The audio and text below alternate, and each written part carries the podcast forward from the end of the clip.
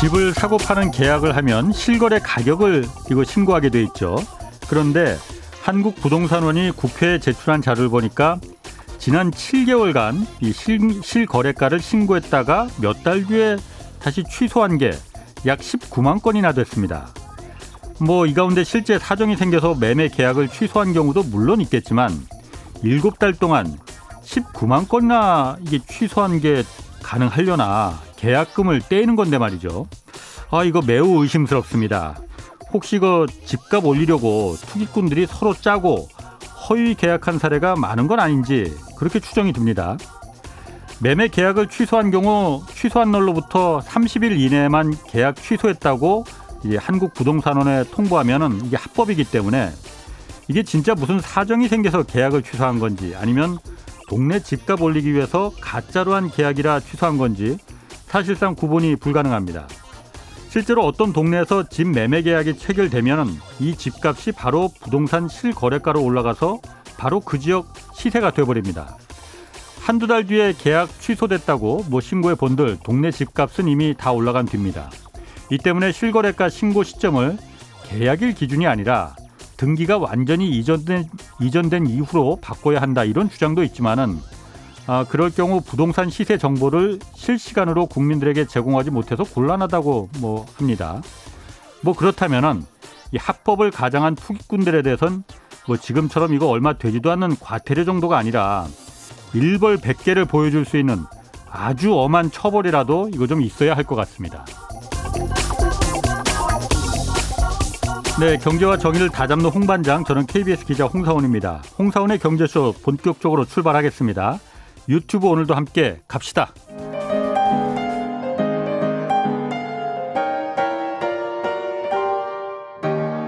대한민국 최고의 경제 전문가와 함께합니다. 믿을 만한 정보만 쉽고 정확하게 전해드립니다. 홍사훈의 경제쇼. 네, 국제통화기금 아이엠에프가 올해 세계 경제 성장률 전망치를 좀 낮췄습니다. 물가가 계속 오르는 인플레이션 우려가 큰데다가 지금 이거 성장까지 전망이 그렇게 밝지 않다고 합니다. 이 내용 오늘 좀 자세히 알아보겠습니다. 김학균 신영증권 리서치센터장 나오셨습니다. 안녕하세요. 네, 안녕하십니까. 예, 오늘부터 이제 날씨가 추워진다는데 예. 좀 그 든든히 입고 오셔야겠습니다. 이제 살이 많아가지고 겨울에 강합니다. 그래요. 자, 아이엠에프가 경제 세계 경제 성장률 전망치를 조금 낮췄다고 해요. 뭐 많이는 아니더라고요. 육 점 영 퍼센트에서 오 점 구 퍼센트, 네. 영 점 일 퍼센트 포인트 좀 낮추긴 낮췄어요. 네, 이게 네. 어떤 의미가 있는 겁니까? 사실 이게 뭐 확정된 값도 아니고 예. 추정치니까 아이엠에프가 이코노미스트가 굉장히 많지만 이 전망치는 잘 틀리거든요. 예. 전망치의 영 점 일 퍼센트 포인트 하향은 사실 큰 의미는 없는데 예. 근데 내용적으로 보면 이제 전 세계가 선진국과 신흥국으로 그 구분이 된다고 보면 예. 이번 전망치의 핵심은 선진국의 전망치를 많이 낮췄습니다. 당초에 이제 아이엠에프가 어. 직전 전망이 미국의 지디피 성장률이 한 칠 퍼센트 할 걸로 봤는데 예. 이번에 육 퍼센트로 낮췄고요. 음. 어, 또 독일의 경우는 한 삼 점 육 퍼센트 성장할 걸로 봤는데 한 삼 점 이 퍼센트로 낮췄습니다. 예. 근데 한국은 직전 전망과 똑같은 사 점 삼 퍼센트 유지했고 어. 어, 중국은 직전 전망이 팔 퍼센트인데 칠 점 구 퍼센트 역시 조금 낮췄거든요. 그런데 예. 어. 최근 들어서 구월, 시월 들어서 금융시장이 굉장히 불안하게 움직였는데 예. 어, 성장률 전망치가 많이 떨어진 미국 주식은 뭐 거의 밀리지 않았습니다. 음. 지금 고점 대비 한 이 퍼센트 정도 밀려 있는 상황이니 예. 조금 더 오르면 다시 사상 최고가 가는데 음. 음, 그 중국의 본토 주식시장은 외국인들에게 개방되어 있지 않아서 예. 오히려 이제 중국 경제 펀드멘탈을 그 자본시장에 반영하는 잣대는 조금 그래도 자유화된 홍콩에서 거래가 되는 중국 기업들 주식을 봐야 되는데 예. 요 중, 홍콩에서 거래되는 중국 기업들 주식으로 구성이 된 H 지수는 삼십 퍼센트가 넘게 급락을 했습니다. 음, 맞아요. 예. 이건 이제 결국 어. 이제 주가가 꼭 경제 성장을 그대로 반영하는 건 아니지만 그래도 예. 이제 주가는 경기를 반영하는데 예. 성장률이 많이 조정된 미국 주식은 멀쩡하고. 예. 아이엠에프가 성장률을 거의 일정하게 유지한 중국이 많이 빠졌는데요. 한국도 그렇잖아요. 한국도 그렇죠. 한국도 성장률은 그 그렇게 떨어지지 않는다고 봤는데 한 십 퍼센트 떨어졌죠. 네. 네, 그렇게 보면 아이엠에프라고 하는 일종의 공공기관과 예. 시장이 바라보는 간극의 차이가 존재하는 것 같습니다. 아. 지금 이제 민간 금융기관들도 다 성장률 전망치를 이제 조정을 하는데요. 예. 뭐 한국의 경우는 최근에 뭐 그렇게 크게 조정은 없습니다만은 음. 중국은 아이엠에프는 팔에서 이제 칠 점 구 퍼센트 뭐 거의 비슷하게 유지를 했는데 민간은 중국 경제가 한 팔 점 이 퍼센트 성장한다고 봤다가 예. 뭐 칠 점 오 퍼센트 뭐 예. 이런 식으로 성장률이 많이 좀 깎이고 있기 때문에 예. 제 생각에 원래 아이엠에프의 전망이 이제 금융기관보다는 굉장히 좀 조심스러운 전망인데 예. 아, 민간과는 조금 차이가 있는 것 같고 예. 근데 제 생각에는 민간의 전망이 조금 더 실제에 가깝지 않을까 아. 이렇게 생각을 합니다. 아. 왜 그러냐 하면 지금 전 세계적으로 이제 인플레이션이 문제가 되는데요. 뭐 인플레이션이 물건 가격이 올라가는 건데 예. 아, 인플레이션이 과하게 되면 사람들이 물가, 물건 가격에서 가지고 있는 관념이 파괴돼 버립니다. 우리가 막 지금 부동산 가격이 올라가게 되면 예. 패닉 매수라고 하듯이 뭐 어. 그냥 이게 맞는지 없는지 막 그냥 아주 어. 비를 당겨서 사게 되고 예, 예. 그래서 인플레이션이 나쁜 거는 이 사람들이 경제에 대한 어떤 관념이 흐트러질 정도로 무질서한 상황이 만들어지면 음. 굉장히 나쁜데 예. 중국이라는 나라는 굉장히 이제 널리 이제 퍼져 있는 나라인데 어, 이천팔 년 금융위기 직전도 그랬고 예. 그리고 또 이천십일 년도에 중국 경제가 구조적으로 꺾일 때도 인플레가 굉장히 세게 생겼고 예. 또 이제 역사를 그 뒤로 흘러보면 어, 중국이 개혁 개방한 이후로 천구백팔십구 년도에 천안문에서 아주 극한 정치적인 어떤 그 사건이 있었죠. 그 양민들을 학살한 사건이 예. 있었는데 천안문 사태의 경제적 기원도 직전에 인플레가 굉장히 많이 생겼습니다. 음. 사람들이 먹고 살기 힘든 그런 것들이 예. 이게 뭐 꼭 인과관계를 말하기는 어렵습니다만은 어, 그렇게 본다 그러면 이제 중국 당국 입장에서는 인플레이션을 막는 게 굉장히 이제 중요한데 지금 중국의 물가가 굉장히 많이 높게 나오고 있고요. 예. 우리가 이제 미국 경제는 기본적으로 소비를 중심으로 돌아가는 경제입니다. 예. 중국은 투자하고 뭐 건설을 통해서 돌아가는 거거든요. 예. 근데 지금 이번 주에 나온 중국의 그 생산자 물가 지수가 십 퍼센트가 넘게 전년 동기 대비 높아졌거든요. 생산자 물가 지수가. 그렇습니다. 예. 중국 입장에선 제조업 중심의 그렇죠. 나라는 예. 생산자 물가가 중요한데 예. 공산당 입장에서는 이 생산자 물가가 국민들에게 영향을 주는 소비자 물가로 전이가 되는 걸 막아야 되는데 네. 근데 문제는 뭐냐면 중국이 굉장히 에너지 과소비 구, 구조입니다. 뭐 지으려 그러면은 기름도 필요하고 석탄도 그렇죠. 필요한 거 아닙니까? 예. 근데 이 석탄이나 이런 것들을 뭐 잘 글로벌하게 공급이 되면 모르겠는데 이제 호주와 정치적으로 굉장히 그 좀 갈등을 빚으면서 예. 석탄 수입도 덜하고 음. 그래서 저는 최근에 논란이 됐던 헝다 사태의 본질도 네. 이제 조금 이제 인플레도 잡고 네. 석탄을 많이 쓰는 어떤 구조를 좀 바꾸고자 하는 중국 정부의 적극적인 의지라고 봅니다. 아, 헝다 사태가 예, 한국에도 또 해석이 되네요. 그러니까 한국에서 어. 뭐가 리먼이 예. 파산하듯이 예. 아주 부진한 경제 주체가 있는데 예.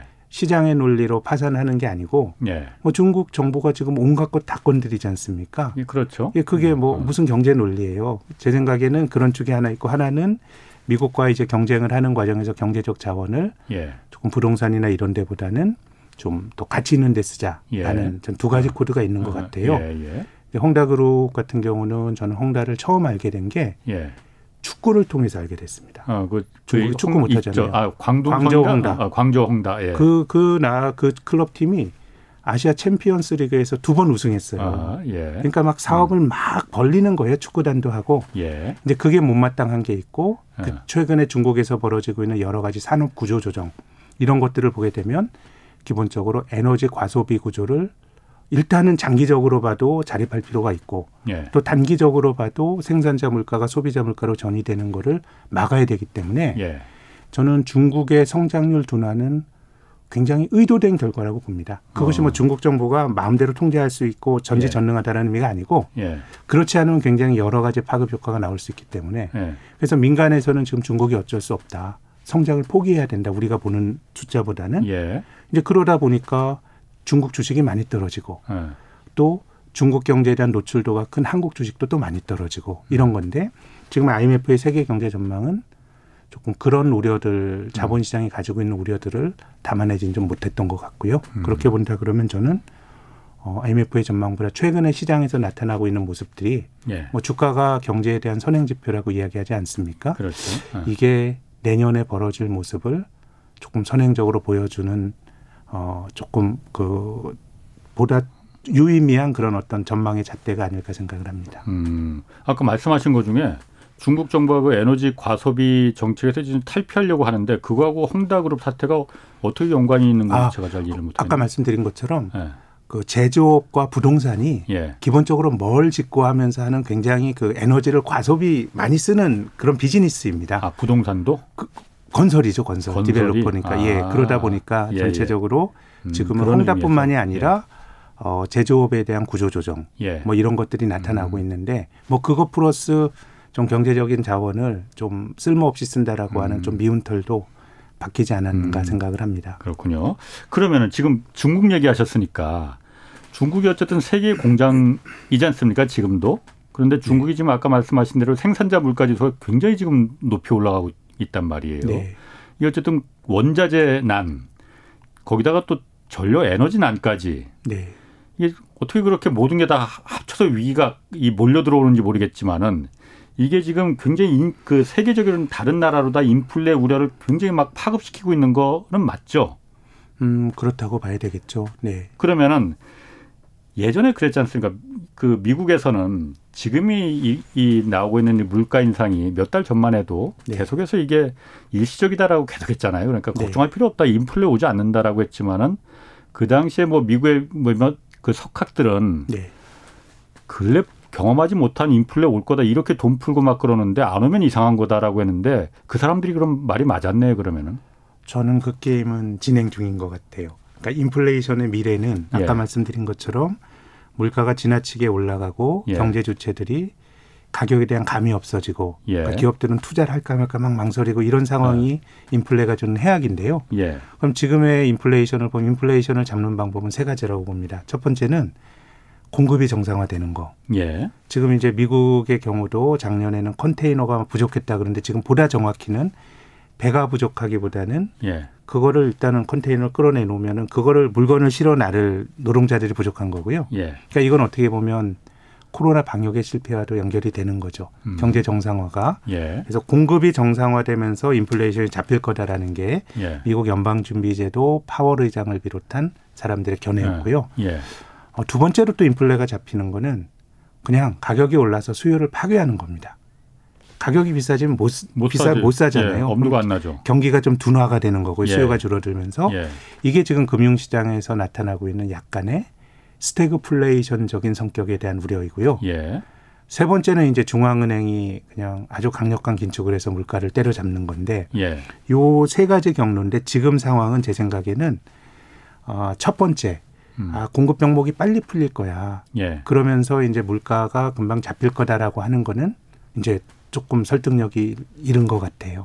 음. 예, 이제 두 번째 단계로 좀 네. 넘어간 것 같아요. 그리고 경기가 둔화가 음. 되면 그래서 저는 어, 결국은 가격이 높아지면 수요가 둔화되면서 가격은 떨어질 수밖에 없기 때문에 예. 인플레이션의 미래는 어떻게 보면 정해져 있다고 봐야 됩니다. 어떻게 정해져 있어요? 어, 그것이 사람들의 임금이 높아지고 음. 하면서 인플레이션이 서로 상승작용을 일으키면은 아까 말씀드린 그런 걸 하는 거고 예. 어떤 순간이 되면 결국은 가격이 높아져서 둔화가 되는 다시 이런, 정상으로 돌아올 거다. 이런 구도로 가는 건데 근데 예. 지금의 인플레이션이 독특한 게 예. 어, 가격이 올라가도 사람들이 수요를 줄이기 힘든 게 존재합니다. 음. 에너지잖아요. 예. 지, 지, 지금의 사람들이 그렇죠. 걱정하는 거는 이거 에너지는 굉장히 수요의 탄력성이 낮다고 말할 수 있어요. 가격이 높아도 뭐 어떻게 해요? 써야죠. 예. 그래서 지금 에너지 가격 급등이 나타나고 있기 때문에 네. 조금의 지금의 인플레이션을 그 성격이 뭐 어떻게 끝나건 간에 예. 상당히 좀 걱정스럽게 보는 측면이 존재하는데 예. 근데 지금 에너지 가격 올라가는 것도 매우 좀 과거와는 좀 다른 것이 예. 지금 기름값이 팔십 불 같단 말입니다. 그렇죠. 예. 근데 작년에 기름값이 마이너스까지 음. 갔던 거 아마 기억하시는 분 계실지 모르겠어요. 예, 그렇죠. 어. 그럼 지금 일 년 사이에 어떤 일이 벌어졌냐. 예. 구조적으로 사람들이 에너지 과소비로 간 거냐. 뭐 이런 걸로 본다 그러면 사실 그렇게 설명할 수는 없거든요. 예. 그럼 제 생각엔 지금 에너지 가격 올라가는 게 이 탄소 중립과도 분명히 연결이 되어 있는 것 같아요. 탄소 중립과. 예, 우리가 장기적으로 보면 많은 나라들이 특히 예. 이제 미국도 바이든 정권이 들어오면서 예. 인류가 이제 탄소 중립으로 간다라고 음. 생각을 하고 있고 네. 또 한편으로 이제 그런 그린과 관련된 투자를 통해서 뭔가 경제를 예. 한번 활성화시켜 보고 싶은 생각을 예. 지금 이제 하고 있는 거거든요. 예. 이것이 어떤 컨센서스인데 예. 그럼 원유를 만들어 파는 기업 입장에서 생각을 해보면요. 예. 이게 그렇지. 기름값이 음. 올라가면 투자를 해서 공급이 이게 떨어지는 건데 예. 지금 전 세계의 원유의 공급은 그 어느 때보다 미국이란 미국이란 땅덩어리에서 셰일 오일이 나오면서 예. 이 공급에 대한 어떤 그 포텐셜은 우려는, 아주 커져 있어요. 그런데 그렇죠. 지금 예. 미국이 원유 재고가 계속 떨어지고 있거든요, 민간에. 예. 이걸 잘 안 파요. 어. 그래서 이건 추론컨대 예. 바이든 행정부가 들어와서 그렇죠. 알래스카의 어. 그 셰일 시추를 금지하기도 했고 예. 또 지금은 뭐 프랑스의 비엔피 파리바는 한국에서도 이제 금융기관들이 예. 석탄 발전소에 돈을 안 빌려주거든요. 예. 이게 다 이에스지 뭐 이런 거예요. 예. 그래서 지금 나타나고 있는 것이 어떻게 보면 전 양면성을 갖고 음. 있는데 우리가 고상하게 탄소 중립 사회로 음. 가는 과정에서 예. 예전에 뭐 신경 안 쓰고 막 쓰다가 예. 그 과정에서 치르는 비용인 것 같고요. 음. 그래서 이제 뭐 오일 메이저 회사 입장에서 어쨌든 투자하게 되면 투자해서 기간이 많이 가는데 예.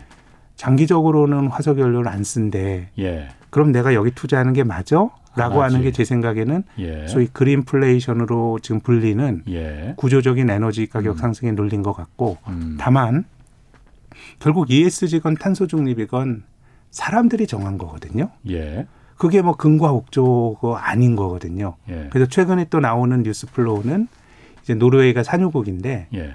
저는 그게 약간 좀 형용모성 같기도 하지만 석유도 우리는 할 거야. 그리고 그린도 할 거야 이런 얘기가 하게 되는데 예. 그래서 이게 일정 정도는 좀 정치적인 선택의 측면이 음. 있는 거 아닌가. 저는 독일도 마찬가지라고 봅니다. 어, 얼마 전에 이제 지금 차량용 반도체가 지금 잘 수급이 안 돼서 지금 예. 난리라는 거 아닙니까? 그런데 예. 독일의 인피니온이라고 하는 반도체 회사가 차량용 반도체를 만드는데 예.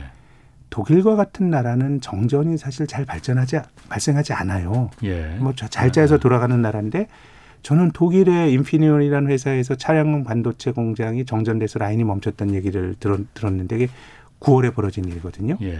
그게 다 에너지 전환하는 과정에서의 교란인 것 같아요. 음. 그렇게 본다 그럼 이것이 정치적인 선택에 따라서는 조금 빨리 풀릴 수도 있는 것 같고 한편으로는 어우하다가 유가가 확 올라갈 수도 있는 것 같아서 예. 그래서 지금의 성격은 뭐 이 물가가 올라가는 현상에 대해서 뭐 여러 가지 분석이 나오지만 여기서 물가가 더 올라간다 그러면 그 성격은 약간의 스태그플레이션의 성격이 예. 그러니까 경기가 좋아서 그 결과로 사람들이 물건을 많이 써서 예. 수요가 올라가는 게 아니고 그래. 경기도 안 좋은데 비용이 높아지면서 예. 높아진 가격이 경기를 꺾, 꺾는 예. 그런 패턴으로 나타날 수 있고 음. 그것이 지금 이제 주식 투자하는 사람들이 마음속에 있는 하나의 좀 두려움이라고 볼 수가 있겠죠. 지금 그 정리를 해보면은 제가 이렇게 이해를 해도 되는지 한번 좀 그 봐주세요. 지금 어쨌든 그 공급난 네. 그리고 특히 그중에서 에너지난이 지금 심각한데 그 네. 이유는 어, 바이든 행정부제 들어서면서 그 에너지에 대한 정책적인 그 기류가 완전히 바뀌어서 탄소 중립 이게 이제 전 지구의 모든 국가들의 가치의 첫 번째 척도로 음. 이제 되면서 어 그러면 이제 뭐 석유 생산 시설 정유 사업도 더 이상 투자하면 이건 우리는 손해만 보겠네. 그럼 투자하지 말아야지. 또 시, 새로 시추하는 뭐 채굴하는 발굴하는 그런 업체들도 안 해야지 하다 보니까는 다른 신재생 에너지나 뭐 다른 대체 에너지원이 충분하지 않은데 네. 이게 줄어드니까는 에너지난이 지금 발생하는 거다. 뭐 마찰적인 어? 물, 마찰적인 에너지 가격 급등이다라고 예. 볼 수가 있겠죠. 그러면 제가 그 얘기 들으니까는 예. 그럼 이게 지금 그 이에스지 또 그 그린플레이션이라고 말하는 그 정책이 지금 다시 돌아가기는 굉장히 쉽지 않은데 그런 거로 본다면은 이 에너지난이라는 게 센터장님 생각에는 굉장히 오래갈 것 같이 제 생각에는 구조적으로는 그렇지만 예. 이것이 이제 정치인들도 결국은 자기들의 맞는 선택을 하는 건데 예. 그래서 저는 이제 미국 사람들의 예. 소비자 신뢰지수라고 하는 게 있습니다. 예. 소비자들에게 이제 앞으로 어떻게 될 것 같아요 물어보는 건데 예. 지금의 미국 경제 지표는 나쁘다고 말할 수 없습니다.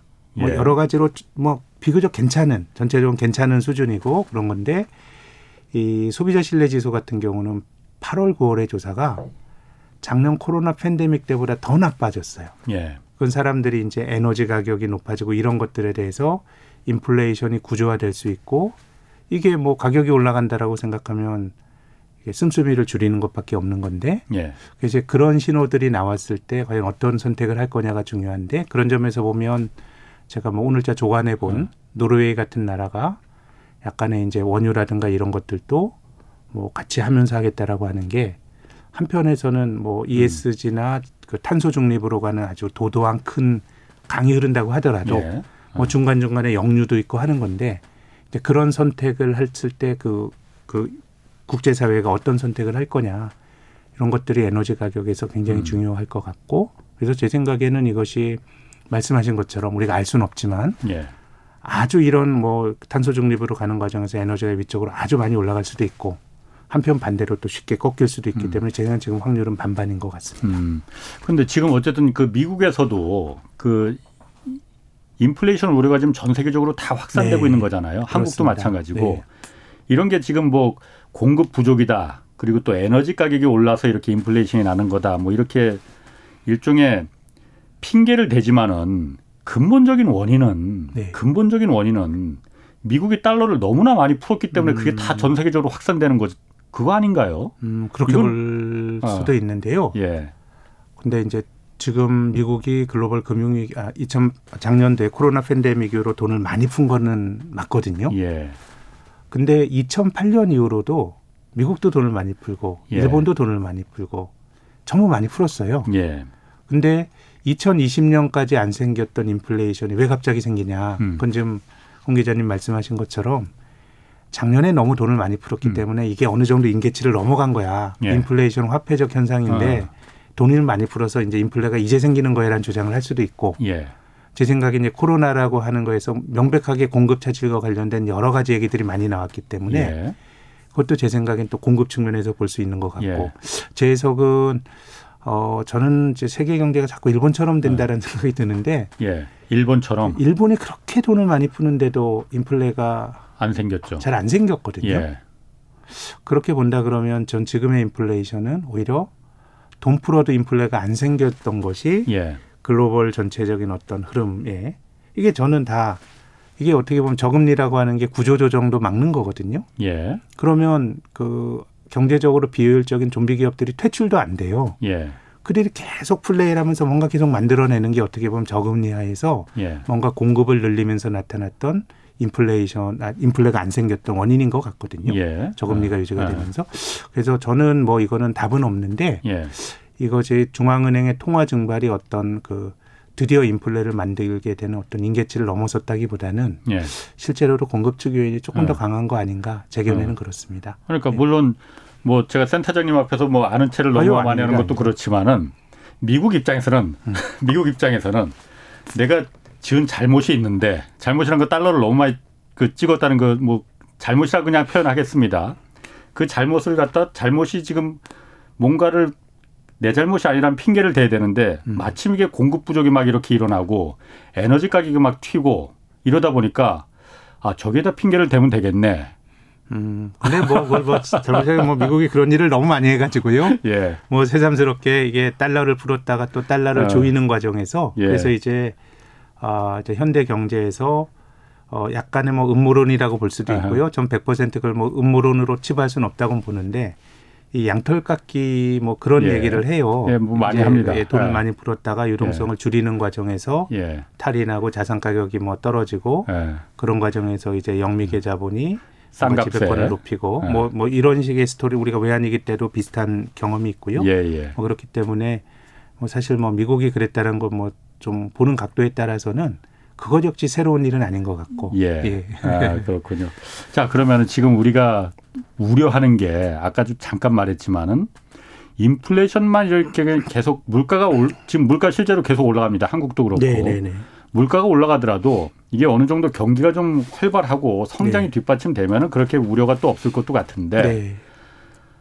그 스태그플레이션 조짐이 자꾸 보인다는 거잖아요. 그러니까 경기가 좀 안 좋아지는, 아까 말씀하신 대로 성장률도 계속 지금 조금씩이지만은 내려가고 전망치를 좀 낮게 보고, 더군다나 에너지 가격이 이렇게 튄다는 거는 우리가 경험해봤지 않습니까? 천구백칠십 년대 그 파괴적인 스태그플레이션을 네. 그때 모든 전 세계 사람들이 다 힘들어했잖아요. 네. 그때도 문제가 됐던 게 오일 쇼크였었거든요. 네. 공교롭게도 그게 딱 지금하고 너무나 똑같은 이게 패턴이 되기 음. 때문에 뭐 그 상황이 다시 오는 거 아니냐라는 음. 우려들을 많이 하거든요. 음. 제가 뭐 이 경제쇼에서 이 부분에 대해서 몇 분 패널들께 좀 같은 질문 네. 좀 드려봤어요. 네. 센터장님 좀 어떻게 생각하십니까? 제 생각에 그런 그러니까 제가 말하는 네. 거는 네. 천구백칠십 년대 같은 그런 네. 아주 고통스러운 파괴적인 스태그플레이션이 가능성이 있겠느냐라는 겁니다. 네.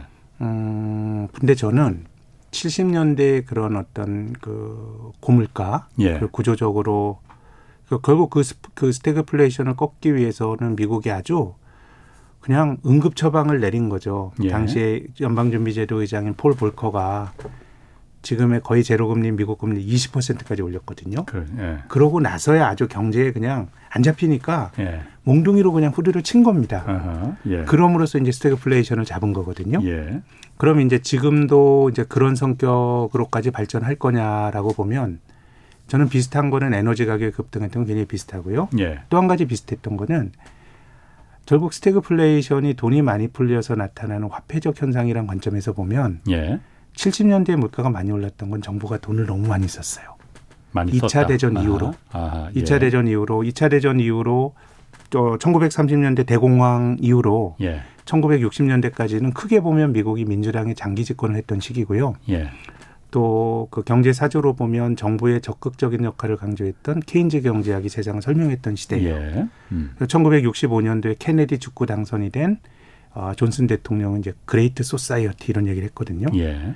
굉장히 돈을 방만하게 많이 썼고 음. 음. 그 과정에서 베트남 전쟁도 치렀습니다. 예. 그러면 이제 지금과 비슷한 게 지금은 재정 지출은 지금 코로나 팬데믹 이후로 늘어나고 있지만 중앙은행이 돈을 또 많이 풀었다는 점에서는 예.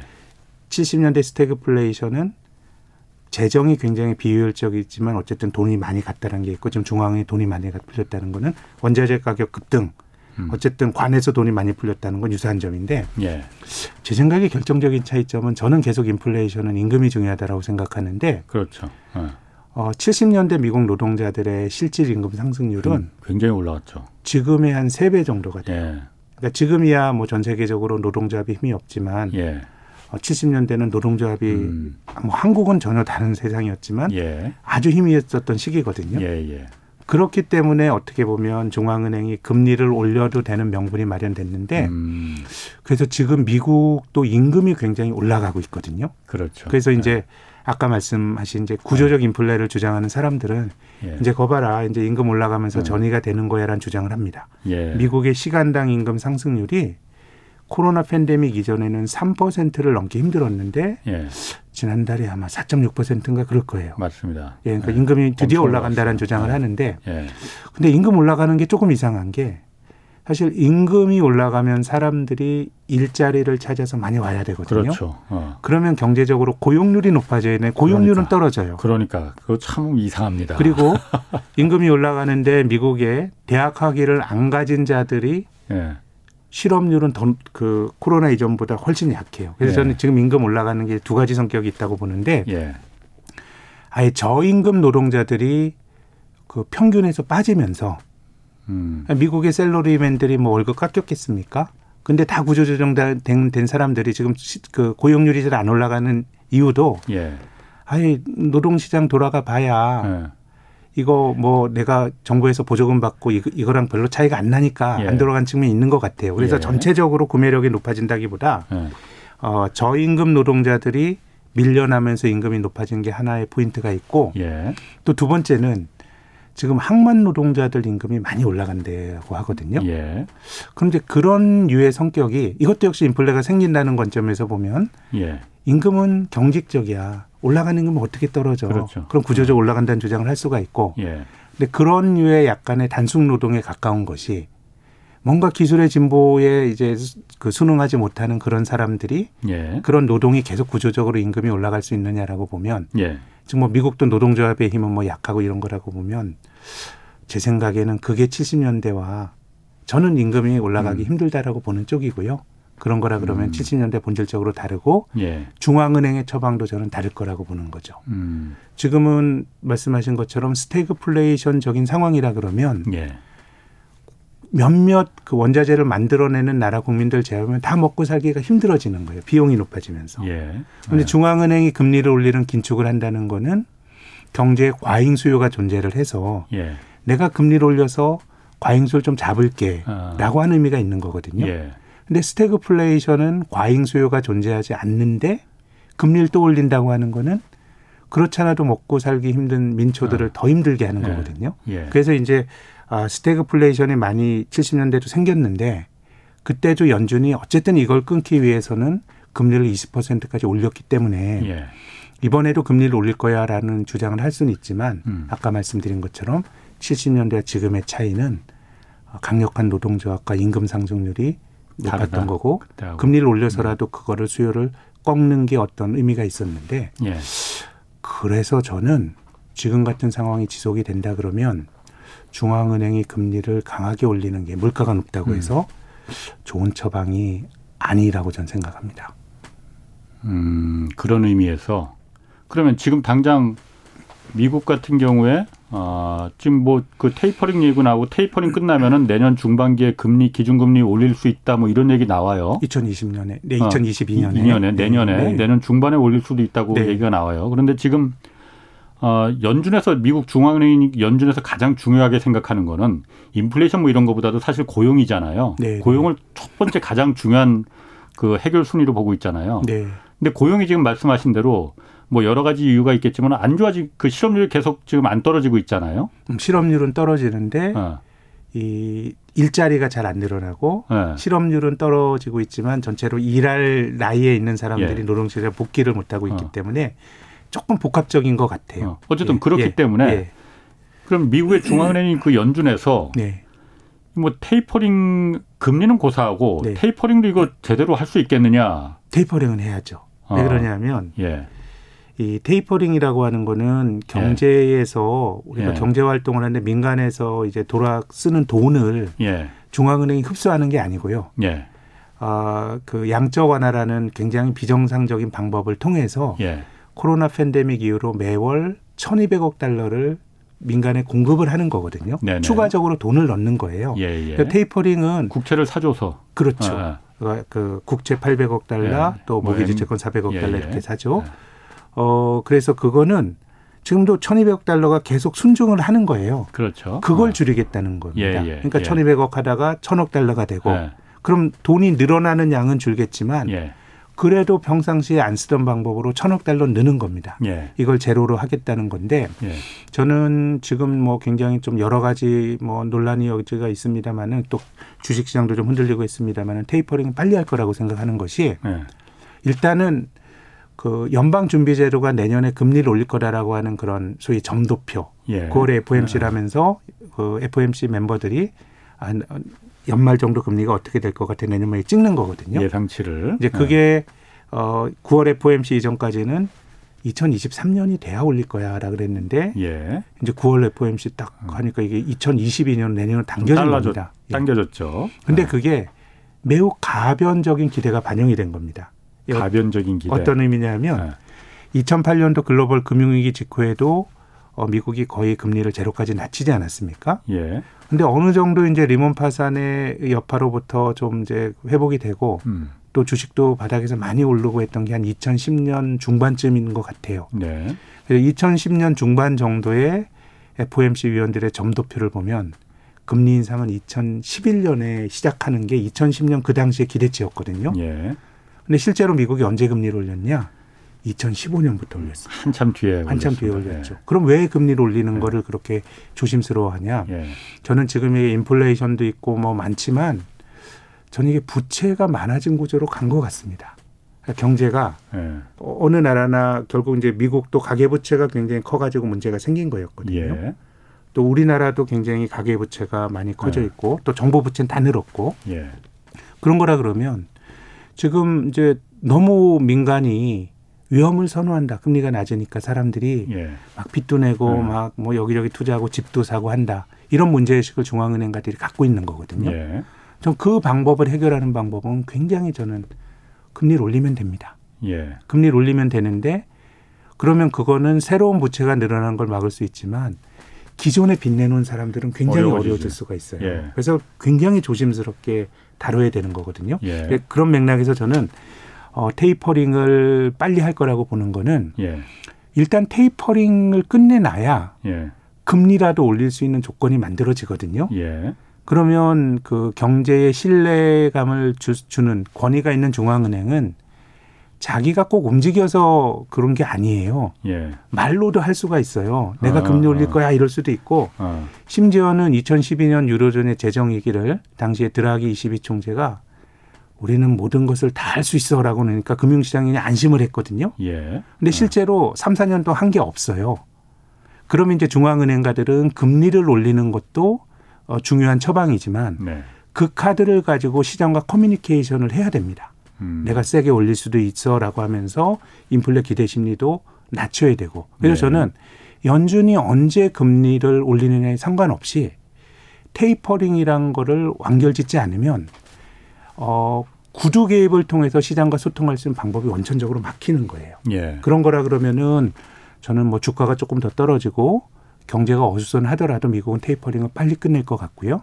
그렇지만 음. 그 다음 스텝으로 실제 금리를 올리는 거는 어, 이천십일 년쯤 올릴 거라고 했다. 사 년 후에 올린 것처럼 그 정도가 될지 모르겠지만 구월에 봤던 기대치보다는 굉장히 더 늦춰질 음. 수 있는 어, 그런 가능성이 높다고 봅니다. 그런데 만약에 네. 지금 미국 같은 경우에 일단 미국 경제가 다 전 세계로 다 퍼져나가는 거니까 우리나라에도 영향을 미치고 어, 원래 이제 테이퍼링이라는 게 돈 풀기라는 게 돈 풀기를 한 이유가 경제가 안 좋으니까 사람들이 먹고 살기 힘드니까 국가에서라도 돈을 풀어서 이제 그 경기를 인위적으로 부양을 좀 한 거잖아요. 그게 바로 실업률이 고용을 가장 우선적으로 고용이 좋아진 좋게 하기 위해서 이제 그 돈을 푼 거고. 네. 네. 근데 지금 지난달 이번 달 네. 계속해서 고용이 예상보다 계속 안 좋아진단 말이에요. 네, 네, 네.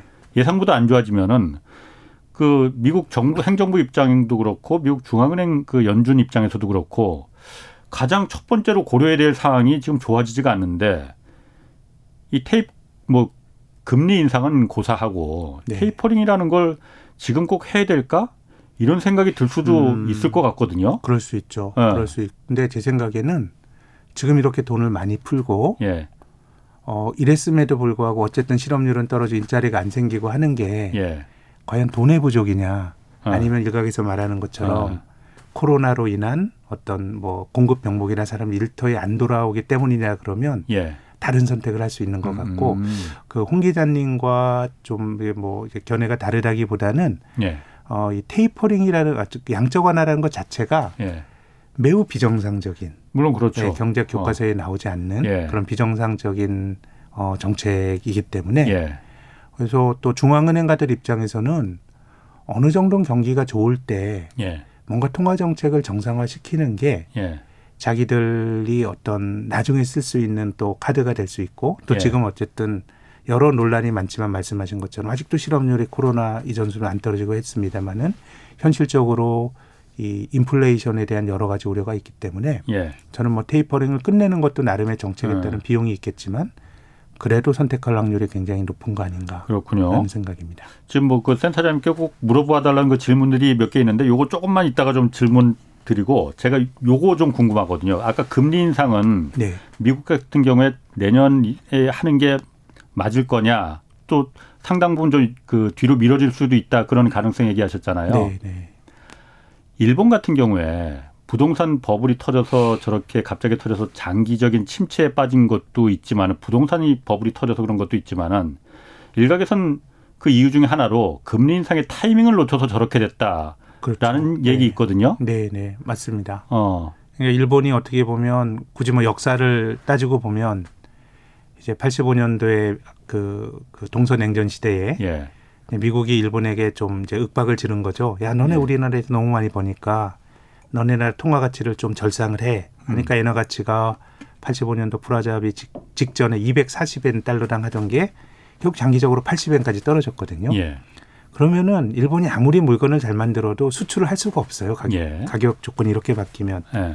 이제 그거를 어 좀 이제 완충시키기 위해서 과도하게 내수에 내조보양을 했고, 예. 뭐 그러다가 이제 어느 정도 이게 너무 크다고 생각을 하니까 일본의 이제 공정 할인율이라고 하는 걸 아주 급진적으로 올리면서 예. 뭔가 펑 하고 터져버린 겁니다. 음, 음. 터져버린 거기 때문에 통화 정책이 굉장히 지금 우리가 집값 올라가는 거 잡는 것도 되게 중요한데 참 어려운 것 같아요. 예. 누구라도 뭐 사실은 답은 없죠. 답은 예. 없는데 이것이 만약에 펑 하고 터졌을 때도 그 올라갈 때 못지않게 또 다른 우리가 예. 이천십이 년, 십삼 년도 이 조간 신문 보시면 집값 떨어져서 뭐 하우스 푸어 얘기 뭐 이런 어, 것들 많이 그렇죠. 나왔거든요. 예, 예. 그래서 굉장히 세심하게 다뤄야 되는데 예. 어, 저는 뭐 이제 자산을 비롯해서 이미 부채가 많이 늘어나 있기 때문에 예.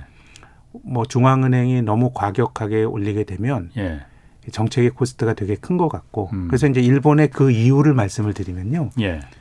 우리가 흔히 집값이 많이 떨어지면은 심각한 시스템적인 위기가 생긴다라고 주장을 하는데요. 예. 일본이 심각한 금융위기가 있었나요? 부동산이 상업용 부동산은 팔십오 퍼센트 떨어지고 주거용 부동산도 한 칠십 퍼센트 떨어지는 과정에서 우리의 음. 뭐 아이엠에프나 카드 위기나 이런 류의 크라이시스가 있지는 않았어요. 음, 은행이 망하지는 않았으니까. 네, 그렇죠. 구십칠 년도 동아시아 위기 때 몇 개 망했지만 이게 예. 뭐 전면적으로 자산 가격 폭락한 거에 비해서는 이제 망가지지 않았는데 예. 그럼 그게 뭐냐 하면 제 생각에는 정부가 계속 메꿨고요. 예. 정부가 계속 메꾸다 보니까 지디피 대비 국가 부채 비율이 한 이백육십 퍼센트까지 간 예. 거죠. 예. 두 번째는 정부의 빚이 계속 늘어나니까 이자율이 높아지면 예. 국민들에게 세금 받아가지고 채권자들 이자 주면서 재정을 다 소비하니까 일본의 비오제이가 진작부터 들어와서 예. 지금 뭐 우리가 양적 완화는 미국을 보고 있지만 양적 완화의 원조는 일본이죠. 일본이죠. 예, 이천 년대 초부터 예. 저금리를 유지한 것 같아요. 버냉키가 일본 보고서는 그렇게 양적 완화를 그런 거죠. 예, 예, 그런 예. 거죠. 일본 가서 강연도 하고. 예. 이제 그렇게 보면 이제 선택의 문제 같대요. 예. 그럼 이제 일본이 이십 년 동안 그렇게 온 게 바람직한 모델이냐. 우리가 음. 일본 경제가 바람직하다고 말하진 않습니다. 그렇죠. 금리가 음. 낮으니까 뭔가 경제가 활력이 없는 거예요. 예. 금리가 낮다 보니까 뭐 좀비 기업도 다 살아남고 음. 그러니까 위기는 잘 안 생기지만 뭔가 경제가 활력은 없는 건데 예. 근데 다른 한편으로는 그런 과잉 부채 상황에서 그 공동체가 심각하게 깨지지 않고 왔다라는 것도 예. 제 생각엔 또 나름 또 평가해 줄 수 있는 대목인 것 같습니다. 예. 그건 결국 이제 선택의 문제인데요. 예. 물론 이제 어, 일본과 같이 대외 자산도 많고 예. 준 그 기축통화국인 나라와 다른 나라를 비교할 수는 없지만 제 생각엔 유럽도 이미 그런 길로 가는 것 같고요. 그래서 그린플레이션 그 뭐 그린 투자라는 음. 게 나름 새로운 성장을 찾기 위한 동력인데 예. 큰 틀에서는 그냥 저금리를 유지하면서 음. 부채를 유지하면서 가는 뭐 그런 것이 우리가 생각하기도 힘든 마이너스 금리라는 형태로 나오고 음. 있는 것 같고요. 예. 그런 거라 그러면 저는 이미 전 세계가 이천팔 년 이후로 예. 그런 길로 접어든 게 아닌가라는 생각을 갖고 있습니다. 이걸 그럼 이 상황을 갖다 예. 뚫고 나갈 수 있는 거는 뭔가 혁신적인 새로운 산업이 터져나와야만 이게 그럼 뚫고 나갈 수 있는 거겠네요. 그런 거죠. 최근 십수년 동안. 그 방법밖에 없겠네요. 그린플레이션이라는 그린을 갖다 지금 새로운 산업이라고 지금 그렇죠. 뚫고 나가려는 방법으로 택한 것도 그런 있고. 그런 거죠. 그러니까 활로가 별로 없는 거예요. 예. 활로가 별로 없고 성장이 둔화가 되다 보니까 이제 뭔가 이제 그런 의제를 음. 가지고 예. 그러니까 탑다운으로 민간에 맡겨놨더니 성장은 둔화되고 불평등은 커지니까 예. 정부가 어떤 좀 근사한 명분으로 예. 여러 가지 어떤 성장의 활력을 찾는 게 제 생각엔 음. 그린이고 또 뭐 이에스지를 그렇게 읽을 수 있는 포인트가 그렇군요. 된다고 봅니다. 지금 유튜브에서 댓글에서 이 어떤 분이 그 얘기 하셨네요. 전 세계의 일본화라고. 선진국은 또 뭐 또 뭐 예. 그게 또 일본처럼 다 될 수 있는 것도 아니고요. 예. 뭐, 뭐 브라질, 터키 이런 데는 주기적인 막 위기가 터지는 거고 아. 그나마 자산이 축적된 나라는 아. 비슷한 길로 가는 거 아닌가 생각합니다. 클라이머님 이거 좀 요거하고는 좀 별개의 주제인데 클라이머님이 이거 좀 물어봐달라고 꼭 그 했거든요. 반도체가 부족해서 차량 출고 등 여러 면에서 어려움을 겪고 있다고 합니다. 아마 이쪽 분야에 계신 분 같아요. 삼성전자나 티에스엠씨에서 생산하는 반도체와 어떤 차이가 있는지 만약 부족하다면 삼성전자나 티에스엠씨에서 설비를 증설해서 이 차량용 반도체 같은 거 생산량을 증가시키면 안 되나요? 하고 물어보셨거든요. 네. 뭐 별개의 종류죠. 그러니까 예, 조금 다르고요. 예. 어, 지금까지 반도체가 많이 들어가는 게 서버 이런 것도 예. 있고요. 또 지금까지 휴대폰, 스마트폰이 그랬던 겁니다. 예. 근데 스마트폰은 굉장히 그 반도체 회사 입장에서는 비슷한 어떤 스펙의 공정을 가지고 십사억 개 만드는 거거든요. 예. 근데 자동차에 들어가는 차량용 반도체는 조금 범용이라기보다는 특수한 성격이 있어요. 예. 그럼 그거는 만들어봐야 백만 대이기 때문에 음, 음. 조금 그 가동률을 높이고 그 스마트폰에 생산한 그 공급하는 반도체와 차량용은 조금 성격이 좀 다른 듯합니다. 음, 그렇군요. 네. 그러니까 삼성전자나 TS, 티에스엠씨는 만들긴 만들죠. 만들 수는 어. 있죠. 예, 어. 근데 이제 가격 변화에 대해서 예. 각각이 조금씩 특수하기 때문에 그 가격 변화에 대해서 아주 민감하게 음. 빨리빨리 반응하기는 조금 힘든 것 같습니다. 그렇군요. 지금 환율도 좀 그 저희가 좀 얘기를 해야 돼. 오늘은 좀 환율이 조금 떨어지긴 했더라고요. 네, 그런데 네, 네. 어, 뭐 천이백 원 돌파하기도 했었어요. 이게 네, 네. 환율 그 이렇게 막 올라가는 게 일단 좋은 겁니까 나쁜 겁니까? 우리한테 좋은 것 같지는 않습니다. 아. 사실 환율 올라가면 우리 수출 기업들이 좋다라고 말하지만. 예. 기본적으로 기축통화국이 아닌 나라, 우리가 어쨌든 먹고 살기 위해서 달러가 필요한 나라는 예. 원달러 환율이 올라간다는 거는 원화 가치가 떨어진다는 얘기예요. 달러 구하기가 더 비싼 값 주고 그렇죠. 사야 된다는 거니까 예, 예. 어, 이것이 조금 좋지는 않은데요. 그런데 예. 이제 최근에 그 원달러 환율 상승 원화 약세는 원화만의 문제가 아니고 음. 달러를 제외한 거의 모든 통화가 나타난 거예요. 예. 엔달러 한조 백십삼 엔대까지 갔고 그래서 저는 아, 뭐 과거의 패턴이 미래로 반복되는 건 아닌데 예. 원달러 환율이 천이백 원까지 가는 거는 자주 나타나는 뭐 몇 년에 한 번 나타나는 현상입니다. 예. 별 위기가 없어도 예. 한국 경제에 고유한 위기가 없어도 뭐 미국이 금리 올린데 세상이 어수선해진데 그러면 예. 원화가 천이백 원까지 가는데 예. 천이백사십 원 오십 원을 넘어가면 예. 이건 뭔가 심각한 문제가 생기는 음. 그러니까 우리가 작년 삼월 달에 코로나 팬데믹 때 사실상 외환 쪽에서 상당히 위기감이 있었고 예. 그 과정에서 뭐 한미 통화 수합 아니었으면 천삼백 원까지 갔던 게 안정되기 힘들었다고 생각하는데 그래서 뭐 아직까지는 이게 뭐 한국 경제의 어떤 고유의 리스크가 반영이 된 건 아닌 것 같고 예. 지금이 글로벌하게 달러가 강해지고 미국 금리 올라가는 데 상당히 묻어서 나타나는 현상이라 그러면 예. 또 뒤집어서 말하면 천이백 원에서 위로 많이 올라가기는 좀 힘든 거 아닌가. 어느 정도의 여러 지금 노출되어 있는 리스크가 예. 반영이 된 원화 약세 레벨은 한 천이백 원 정도로 우리가 이미 아. 본 거 아닌가? 아. 온 올라가려고 거기서 많이 올라가기 힘든 거 아닌가? 예. 이런 생각을 갖고 있습니다. 그렇군요. 그러면 뭐 시간이 거의 다 되는데 마지막으로 지금 어쨌든 지금 환율도 이게 지금 계속 올라가는 추세고 또 인플레이션 성장도 또 둔화가 되고 여러 가지 그렇게 좋은 소재가 지금 들어오는 건 아니잖아요. 네네. 이런 상태, 이런 상황에서 어, 이 투자자들 입장에서 좀 어떻게 이 처신을 해야 될까? 주식 투자자인가요? 예, 예, 예, 예. 어쨌든 저는 뭐 이천팔 년도 글로벌 금융위기 이후로 예. 투자자들을 어쨌든 자산시장을 지탱했던 건 저금리인데 예. 지금 물가가 불안하게 움직이면서 막 금리가 올라가니까. 예. 뭔가 중대한 변화가 생긴 건 맞는 것 같습니다. 예. 그래서 저는 금리에 대한 전망이 되게 굉장히 중요할 것 같고요. 예. 그래서 인플레이션이 구조화되고 임금이 올라가고 금리가 더 올라갈 거라고 생각하면 예. 그것이 일면에서는 어, 경기 호전을 반영하고 있다고 하더라도 예. 그럼 지금 자산 가격이 사상 최고치인데 한국 경제가 사상 최고치라고 말할 수는 없잖아요. 그렇죠. 그것은 그렇죠. 낮은 금리가 실물 경제보다 자산 가격을 훨씬 더 끌어올린 것 같거든요. 그런데 예. 음. 그럼 금리가 올라가는 반대의 현상이 나타날 수가 있기 때문에 예. 이제 인플레이션과 금리에 대한 판단이 중요한데 음. 뭐 답은 없지만 제 견해는 예. 금리가 구조적으로 올라가기는 음. 좀 힘든 상황 아닌가. 음. 그래서 한국은 얼추 연말 정도가 되면 금리가 고점이 아닐까라는 생각이 들고 예. 다만 이제 자산 가격이 많이 올라가는 것들에 대한 처방은 예. 좀 다르게 하겠죠. 금리를 올리면 모든 경제체에 영향을 받는데 지금 대출 규제를 하잖아요. 예. 돈의 가격인 금리를 건드리지 않고 아예 돈을. 예. 못 빌리게 한 좀 무식한 방법이지만 예, 예. 부동산이나 주식이나 뭐 과세라든가 음. 이런 걸 통해서 하지 않을까. 뭐 그런 음. 것들이 잠재적인 리스크인 것 같고 금리가 많이 안 올라간다 그러면 주식도 많이 빠지기보단 뭔가 여기서 또 교류보를 음. 마련하지 않을까라는 기대를 갖고 있습니다. 다음 달에는 금리가 한 차례 더 오를 것 같은 분위기는 지금 네. 보여요. 기준금리는 올려왔는데 시장금리 예. 이미 훌쩍 올라가 있기 올라가 때문에 있죠. 예. 이미 중앙은행이 금리 한 세 번 올리는 것까지는 예. 시장금리 반영하고 있습니다. 예, 알겠습니다. 아, 오늘 고맙습니다. 지금까지 김학균 신영증권 리서치센터장 함께했습니다. 고맙습니다. 감사합니다. 네, 내일 오전 열한 시에 유튜브로 경제쇼 플러스 업로드됩니다. 이번 주에는 동학개미의 스승으로 불리는 박세익 전무와 변동성 장세 속에서 하반기 투자 전략 자세히 좀 알아보겠습니다. 아, 재밌고 유익한 내용이 담겨 있으니까요. 경제쇼 플러스도 함께하시길 바라면서요. 저는 오늘 이만 물러가겠습니다. 지금까지 경제와 정의를 다잡는 홍반장 홍사원의 경제쇼였습니다.